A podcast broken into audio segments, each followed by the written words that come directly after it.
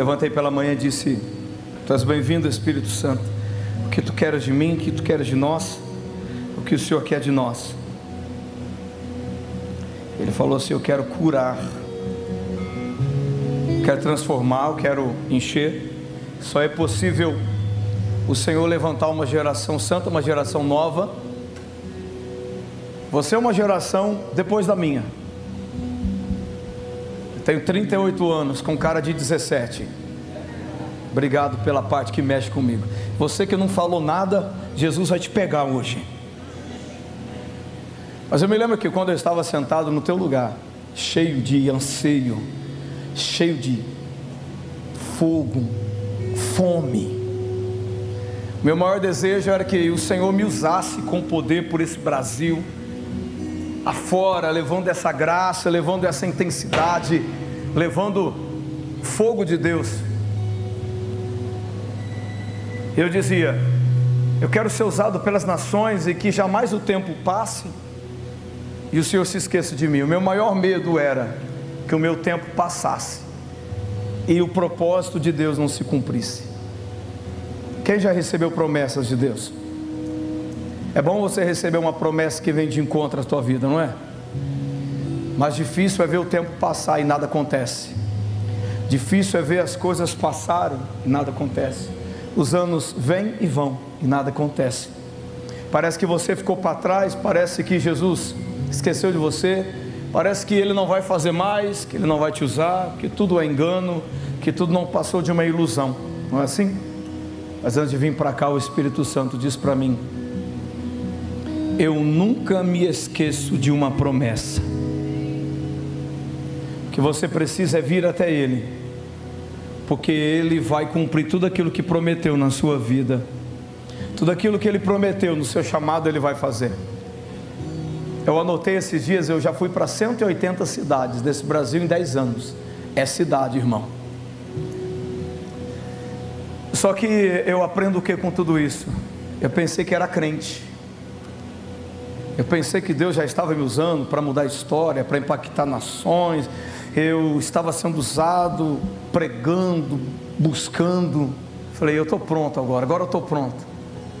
Quando eu pensei que estava pronto, Ele me parou me quebrou, está me sarando em muitas coisas da minha caminhada, está ampliando o vaso para encher. Nós ouvimos falar sobre quebrantamento. É uma palavra forte para você hoje. Hein? Transborda, Senhor, transborda, Senhor, transborda, ah, transborda. Deixa eu te falar uma coisa. É desperdício para Deus, Mateus, pegar uma caixa d'água, vamos dizer assim, de mil litros, cheio de azeite fresco, e derramar em um copinho de café de 50 ml. Transborda, Deus, transborda, Deus, transborda, transborda. Ah, transborda, Espírito Santo. Todo o azeite que foi produzido nesse processo doloroso não serviu para nada, porque o que permaneceu foi apenas 50 ml dentro de um copinho. O transbordar do azeite que ele tem para mim e para você não é desperdício. Olha para esse irmão cheiroso do teu lado e diga assim: transbordar não é desperdiçar. Transbordar não é desperdiçar. Você transborda para aqueles que estão ao seu redor. De nada adianta o Espírito de Deus te encher e transbordar se não existe pessoas ao seu redor para ser impactado por aquilo que ele te deu. Vou falar de novo. De nada adianta você transbordar se não tem ninguém do seu lado para receber isso. O Senhor, o Espírito de Deus vai trazer pessoas de onde você menos imagina para ser alcançado pelo azeite que ele está transbordando na sua alma nesta manhã e está preparando você para impactar as nações do azeite que não pode ser desperdiçado. O azeite que Ele está preparando para a tua vida não pode ser desperdiçado, ele só vai transbordar se houver pessoas sedentas ao seu redor para receber daquilo que Ele está transbordando na tua alma. É por isso que Ele traz todo tipo de pessoa ao teu redor, pessoas enfermas, pessoas com depressão, pessoas com surto psicótico, pessoas que vão precisar ouvir uma palavra da tua boca. E detalhe, você nem sempre vai estar bem para isso. Na maior parte das vezes, você vai estar pior do que aqueles que Deus colocou ao seu redor. Nós temos aqui alguns psicólogos. Tem o meu amigo Lucas Mataus, que eu sou fã dele de carteirinha. Sou fã daquele menino. Quero ser igual a ele quando eu crescer. Está aqui a Mari. Ouve todo mundo, não ouve? Mas quem para para te ouvir? Às vezes nem o marido compreende. Às vezes nem o esposo, nem a esposa. Eu fiquei com o Lucas na escola de profetas, parecendo dois fominha. Fala comigo. Né, Matheus? De repente aparece o Lucas assim. Eu falei, você surgiu da onde, Lucas? Eu estava lá atrás, vim correndo ficar perto do você aqui, porque você não tem vergonha. Ah, é. Só que eu vi as lágrimas daquele rapaz também. Contemplamos lágrimas juntos, né, Israel? Conversamos juntos sobre as nossas falhas, sobre as nossas dificuldades, o que o Espírito Santo tem que fazer nas nossas vidas, o que precisamos dele, como precisamos vencer tudo isso. Às vezes, o azeite que ele está produzindo em você, você não precisa estar totalmente sarado, curado, nem sempre vai ser assim. Deus vai te usar para curar pessoas, mesmo você estando sangrando. Vou falar de novo: Deus vai te usar para sarar pessoas, mesmo você estando sangrando. Deus vai te usar para enxugar lágrimas de pessoas, mesmo você estando chorando. Deus vai te usar para derramar azeite sobre feridas, mesmo a tua ferida estando exposta. É assim que o Espírito de Deus trabalha nessa geração. Mas ele hoje, essa manhã, quer derramar desse azeite em sua alma. Ele quer curar algumas áreas da sua vida. Ele quer sarar algumas áreas de você. Hoje eu quero falar um pouco sobre a mulher do fluxo de sangue. E daqui a pouco eu vou projetar duas imagens. Eu quero orar com você. Me deram até seis e meia da tarde para pregar. Que Deus bom. Não ouvi nenhum amém. É o levante pesado, viu? Cadê, irmão? Dentro do nosso tempo, vamos terminar um pouquinho mais cedo ainda. Me convidaram até para almoçar hoje. Eu já fiz assim. Glória a Deus, glória a Deus. Mateus capítulo de número, deixa eu ver aqui. Mateus capítulo de número 9, versículo 18. Quem está sentindo a presença de Deus, você está preparado? Porque hoje ele vai transbordar, não para desperdiçar, para alcançar pessoas que estão precisando do teu azeite. Posso ouvir um amém ou não? Quem nasceu num berço cristão, deixa eu ver. Como que eu queria ter tido essa oportunidade. Hoje você tem, dá valor a ela. Não desperdice azeite. Tem muita gente que vai precisar dele. Diz assim a palavra do Senhor: Falava ele ainda quando um dos dirigentes da sinagoga chegou, ajoelhou-se diante dele e disse: Minha filha acaba de morrer. Vem, impõe a tua mão sobre ela e ela viverá. Passa para frente, 19. Jesus levantou-se e foi com ele e também os seus discípulos. Nisso, uma mulher que havia 12 anos vinha sofrendo de hemorragia. Chegou por trás dele e tocou na orla ou na borda do seu manto, pois dizia a si mesma: Se eu tão somente tocar, diga, se eu tão somente tocar, mais intenso, se eu tão somente tocar em seu manto, ficarei curada. Amém, querido? Fecha teus olhos, fala conosco, Espírito. Espírito Santo, mais uma vez eu te peço, fala conosco. Eu sei que muitos aqui, Senhor, mesmo sangrando, tem sido bênção na vida de muitos, tem sido bênção na vida da família. Que o Senhor continue, Senhor, estendendo esse azeite, mas que haja cura hoje. Que o Senhor venha sarar os corações que aqui estão. Essa geração possa ser uma geração de águias, em nome de Jesus. Seja conosco. Amém e amém. Amém, queridos.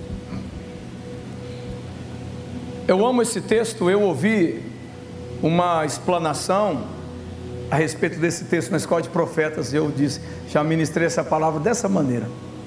Nós contemplamos aqui Jairo, um principal do judaísmo na época, um homem de suma importância. Ele descobre que Jesus, vou ser bem simples, bem simples. Ele descobre que Jesus estava na região. E Jairo aprendeu o que? A vida inteira. Ele aprendeu que a vida inteira, a vida inteira,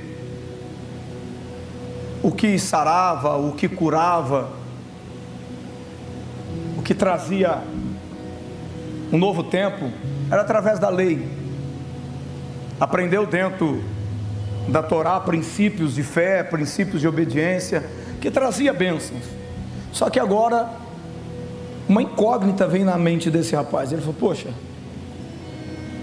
eu sou um dos principais da sinagoga, minha filha está morrendo, e eu vou ter que recorrer a alguém que dizem que é o filho de Deus, mas eu aprendi na Torá que isso não procede, que o Messias que eu espero é outro. Olha que contradição.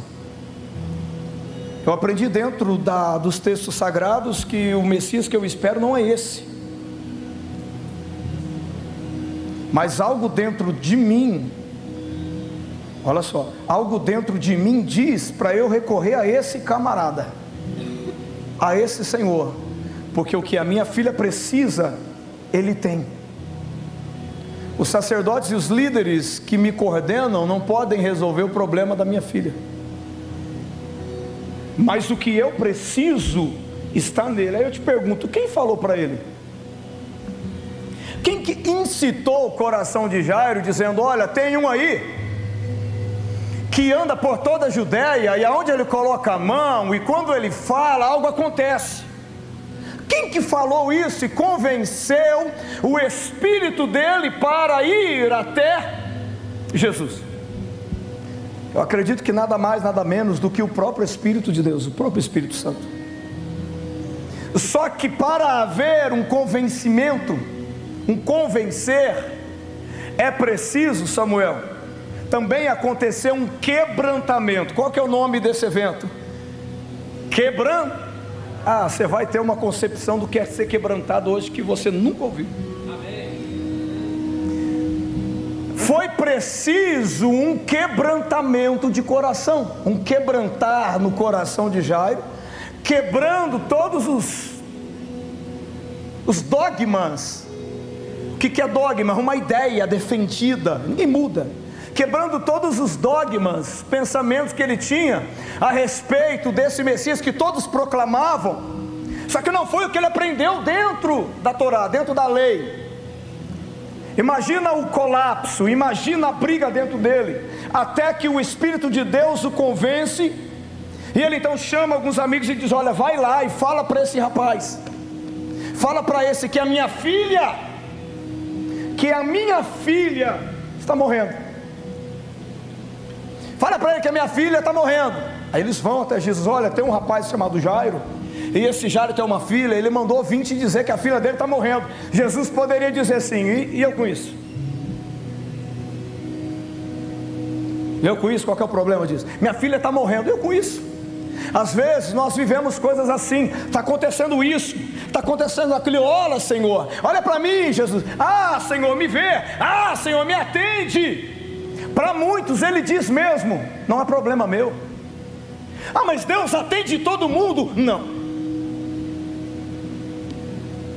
Ai, pastor, que heresia. Irmão, eu não posso andar uma vida de qualquer jeito e esperar o atendimento dele. Deus não atende todo mundo. Sabe quem Deus atende?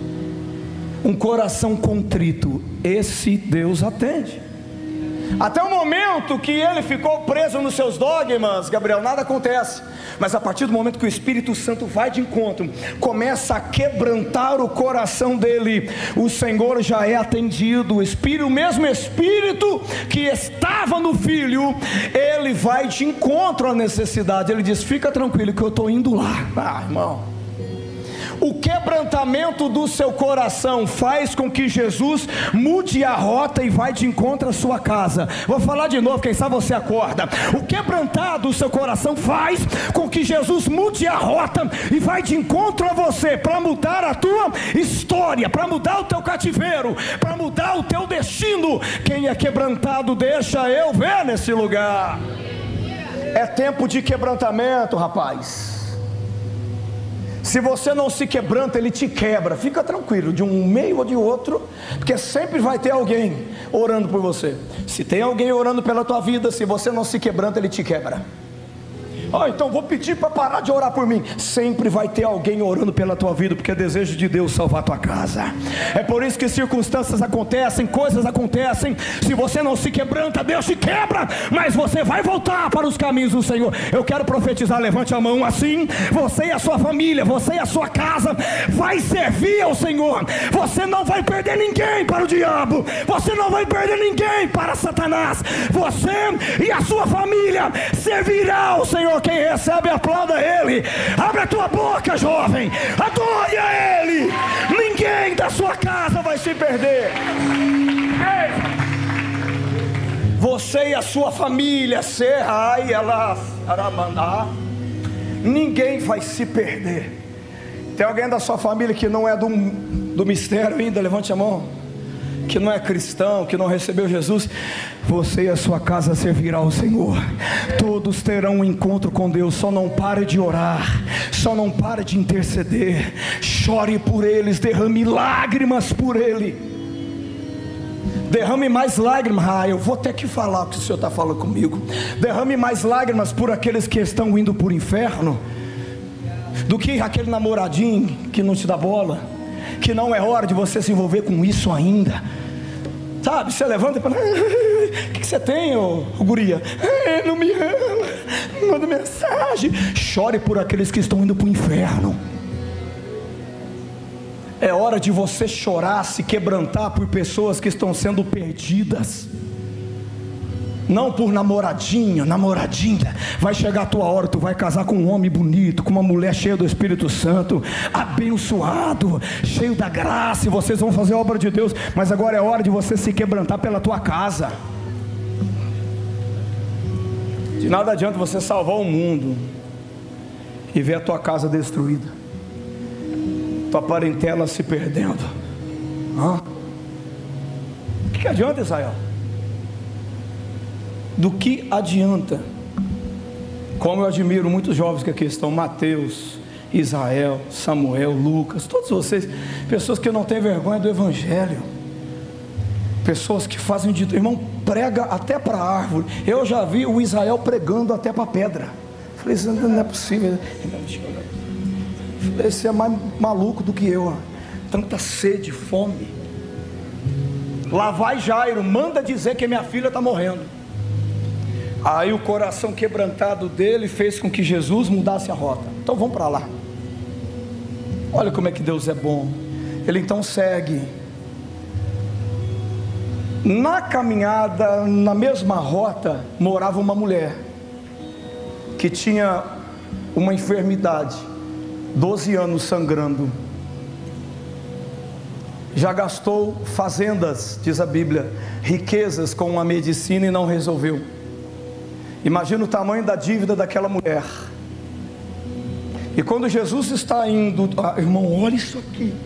Quando ele está indo de encontro a um coração quebrantado, olha, ah, não, estou arrepiado. Olha a importância dessa geração. Fica, calma aí. Jesus está indo de encontro a um coração quebrantado. O alvo era só o coração quebrantado de Jairo. Mas no meio do caminho aparece quem? A mulher do fluxo. Ela é conhecida como a mulher do fluxo. Interessante, né? E sangrar daquele jeito na época, ela não podia ter contato com ninguém. Nenhum homem poderia tocá-la. Não poderia ter contato com ninguém. Vivia isolada. Olha isso aqui, isso aqui. É isso que Satanás faz às vezes.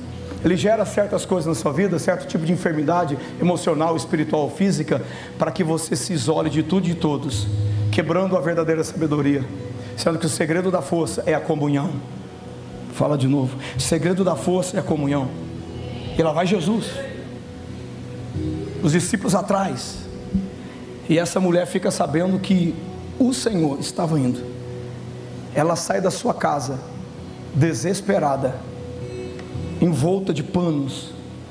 Era costume se cobrir, vergonha para ninguém vê-la. E ela entra, avança a multidão. Quando ela avança a multidão, quando ela alcança a multidão, ela consegue ir até os pés de Jesus e toca nos pés, toca na orla, melhor dizendo. Ela se lança e toca na orla do manto dele. Quando ela toca a parte inferior, Gustavo, meu professor, vai saber mais do que eu sobre isso. A orla do manto do sacerdote era chamada de tzit tzit em hebraico, algumas franjas. Ali está codificado o caráter, a moral e a santidade do sacerdote. Toda a sua virtude está ali. É um símbolo, como se todo o poder dele estivesse ali. Mais ou menos assim para você entender. Olha isso aqui. O problema não é você estar doente. Essa mulher estava doente, mas ela sabia aonde estava a cura dela ela toca no lugar da virtude. Ela tinha conhecimento de Bíblia, ela tinha conhecimento da Torá. Ninguém em sã consciência, Gabriel, faria isso. Era um pecado tocar na orla do manto de um sacerdote. Ela fala assim: é tudo ou nada. Quando ela toca na orla do manto dele, ela ativa a graça que tanto ele espera. Sabe o que, que eu falo para você? Quando Jairo se quebranta, quando o quebrantamento vem sobre Jairo, um coração contrito, com sede, ativa a atenção de Cristo, ele vai até a casa dele. Quando ele vai, esta mulher é beneficiada. Talvez isso não seria assim. Quando ela é beneficiada, ela então sai toca. Quando ela toca, ela ativa a graça e a virtude de Jesus sobre ela. E instantaneamente ela é curada. Ela diz: Eu preciso de apenas um toque você tem Jesus de sobra e não dá valor às vezes. Nós temos Jesus de sobra e não dá valor às vezes. Tem gente que está clamando por apenas um toque. Vou falar de novo. Você tem Jesus de sobra, desperdiça o azeite que é derramado. Mas tem gente que está esperando oportunidade de apenas um toque, um toque. Me deixa, Senhor, me dá chance. Eu preciso de apenas um toque. A minha fé é de apenas um toque, não é nem de abraçá-lo, de receber uma oração, é apenas um toque, porque eu sei que se eu tocar no lugar certo, você precisa tocar Jesus no lugar certo. Apenas um toque, eu serei curada. E ela está desesperada, se joga, toca nele. Todos que visualizam entendiam da lei, diz, ela tocou onde não se deve tocar. Jesus disse assim: se fosse na lei, se eu viesse apresentar a lei e a força da lei para você, pega essa.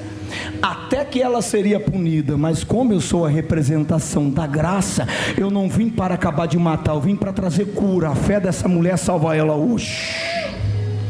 Se fosse pela lei, ela poderia ser punida, mas a graça, Jesus disse, mas é isso que eu quero da minha igreja, é isso que eu quero dos meus. Um toque, um toque, um toque, toque em mim, toque nele, toque nele. É isso que ele está esperando de você, apenas um toque, crente. Apenas um toque. Jesus está esperando um toque de você. Ele não veio para te destruir, veio para te dar graça. Apenas um toque.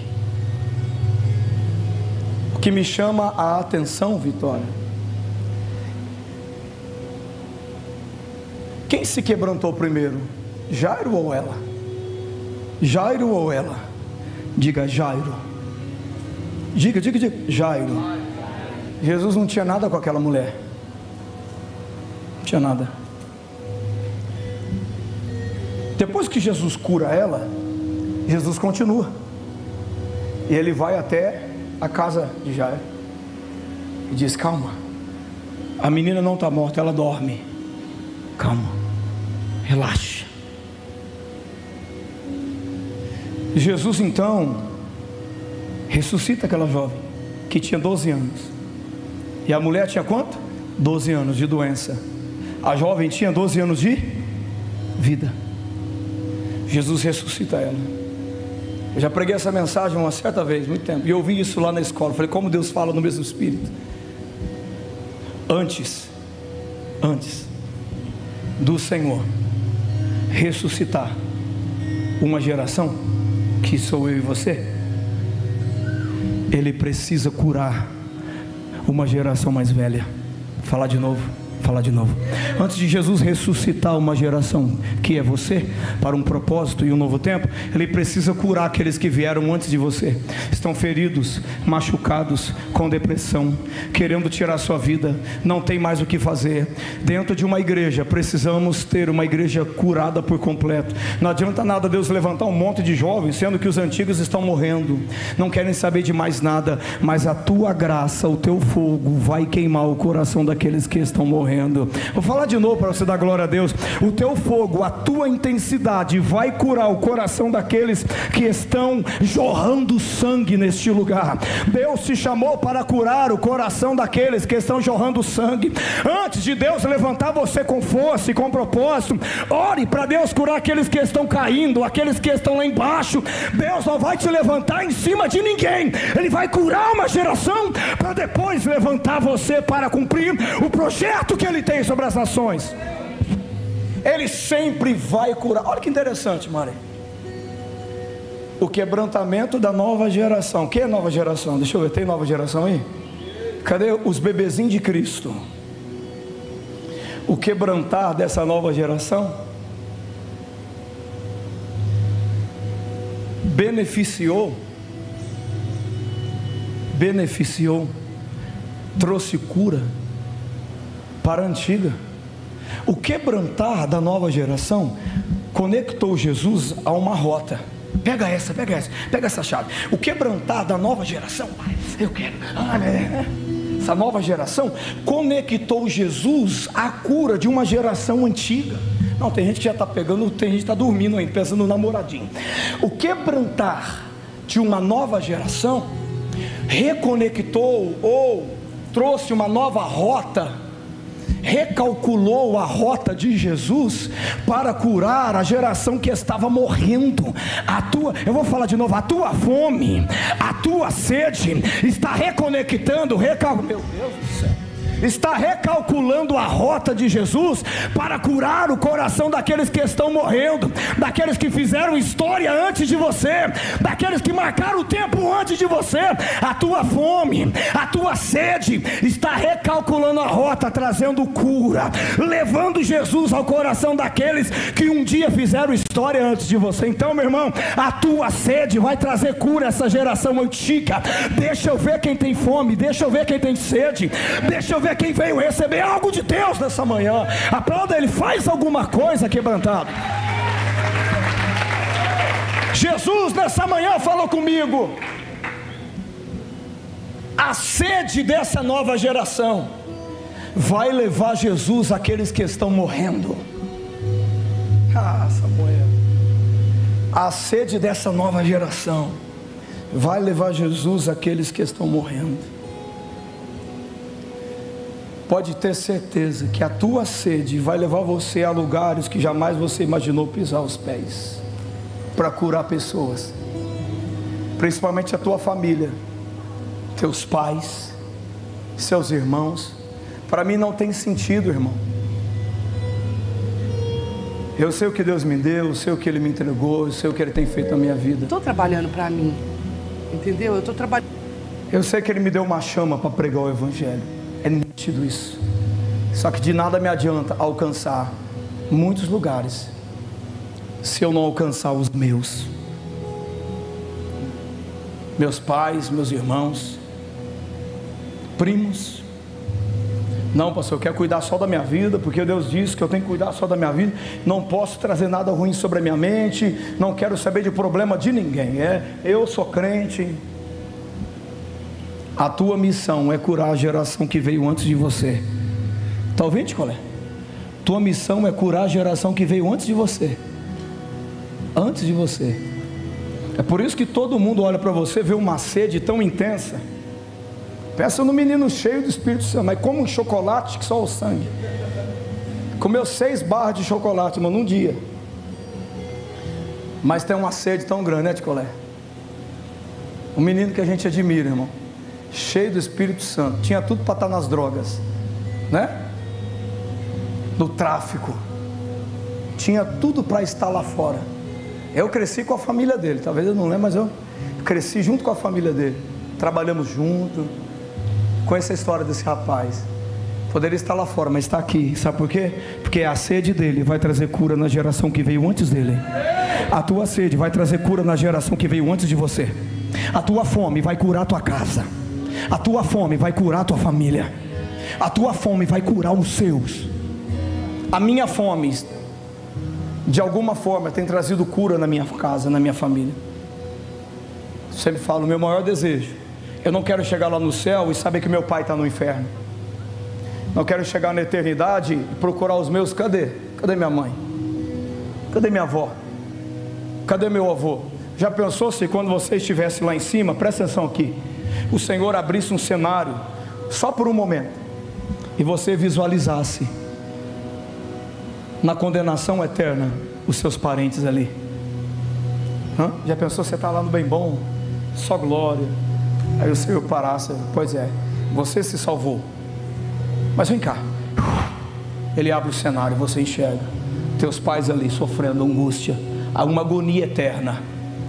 Teus irmãos, que cresceu com você, sofrendo uma agonia eterna. Pastor, não creio, não acredito. Muita gente não acredita, até o momento que a alma se descola desse corpo. Aí vê coisa que jamais sonhou ver. Já pensou? Nem pensa só tenha sede para que você possa evitar esse cenário de acontecer. A tua sede vai evitar esse cenário. Estou todo arrepiado com isso. A tua fome vai evitar o cenário de caos na tua família. A tua fome vai evitar o cenário de dor na sua casa. Amém, amados? Projeta duas imagens para mim, eu vou terminar para a gente orar. Projeta a imagem número um.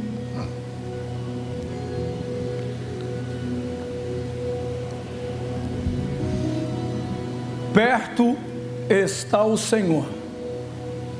Olha aqui, dos que têm o coração quebrantado e salva os contritos de espírito.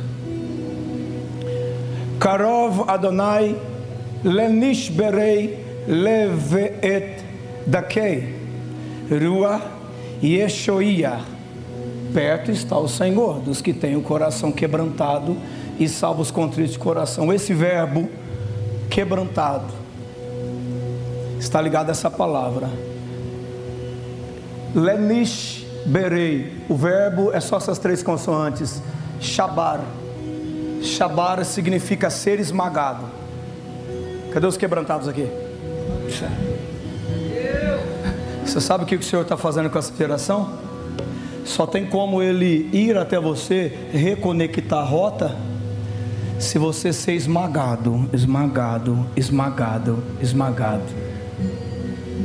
Quebrantado de coração é um coração enfraquecido. Depois que eu falei, mas Deus do céu, fiquei estudando isso, um calor lá em casa. Minha filha sem sono, uma hora da manhã, querendo fazer desenho. Eu falei, vai dormir, criatura, para eu ler um pouco. Não, pai, eu quero ficar com você assistindo série. Eu falei, não, amada, a série que eu quero ver outra. Nossa, que pai chato, vou dormir. Vou dormir, cara. Falei, não é que é chato, é que senão não vai. Tadinho, né? Shabar. S-H-B-I-R. Esmagar. Enfraquecer. Um coração quebrantado é um coração enfraquecido. Do que? Olha para esse irmão lindão. Diz assim: de mim mesmo. Vai perdendo a rigidez, ele está esmagando a si mesmo. Jesus só vai até você mudar a geração dos teus, se você enfraquecer o seu coração para si mesmo, tirar seu ódio, tirar o seu orgulho, tirar os seus achismos, tirar os seus dogmas. Você está entendendo, juventude de Deus? Coração quebrantado é um coração arrebentado. Se você não se quebranta, ele arrebenta com você para te curar e te levantar como nunca. Pode ter certeza disso. Coração enfraquecido. Shabar, ser enfraquecido. Um coração que foi enfraquecido. Como que eu enfraqueço meu coração?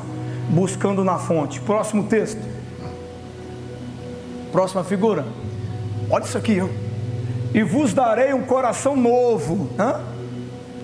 Quer dizer que o processo já veio. E porei dentro de vós o que? Um espírito novo.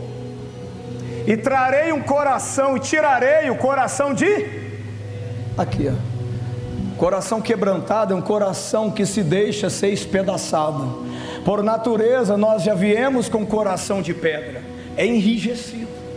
Mas quando somos quebrantados pelo Espírito, Ele vai quebrando, Ele vai tirando essa pedra de dentro de nós. Olha que interessante: tirarei o coração de pedra da vossa carne. Quem tem coração de pedra aí? Não, pastor, já estou quebrantado. Graças a Deus, né, Samuel? Tirei o coração de pedra da vossa carne, vos darei um coração de te darei um coração de o processo final de um quebrantado é esse. Aqui é muito texto para eu ler, irmão. Mas vamos lá, né? Venatati lachem e vos darei um lev é coração. Uma, uma aula de hebraico básico para você. Cadê o Levi? Eu sempre falo que Levi significa meu coração. Quando tu chegar para o Lucas, chama ele de Levi. Em hebraico tu vai estar falando, meu coração, tá? Então, você aí, para tua esposa, teu noivo, chama ele de Levi, meu coração, né? Venatat Levi Hadash, Hadash é novo, Hadash verua, um novo espírito, Hadashah et Bakir bechem Vahasirti et lev haevem, evem é pedra ele tira o coração de pedra de você. Oh glória! Mipsharechem venatati lechem lev bashar. Bashar é carne. Aquilo que pode ser, ah, irmão, sabe o que, o que significa carne? Aquilo que pode ser fendido, aquilo que pode ser cortado. Deus tira aquilo que tem que ser quebrado e coloca aquilo que pode ser cortado. A palavra aliança em hebraico é navalha em pedaço de carne. Deus não passa navalha em pedaço de pedra.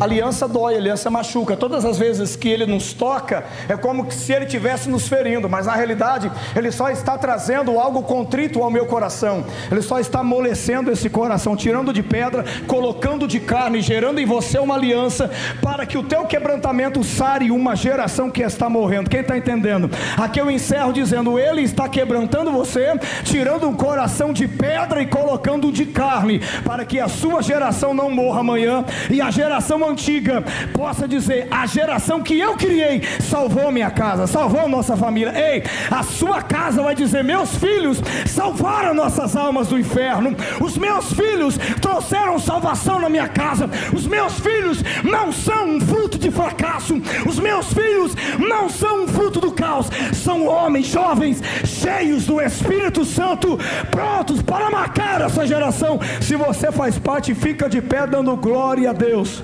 Cadê o louvor? Vem para frente. Eu quero orar com você.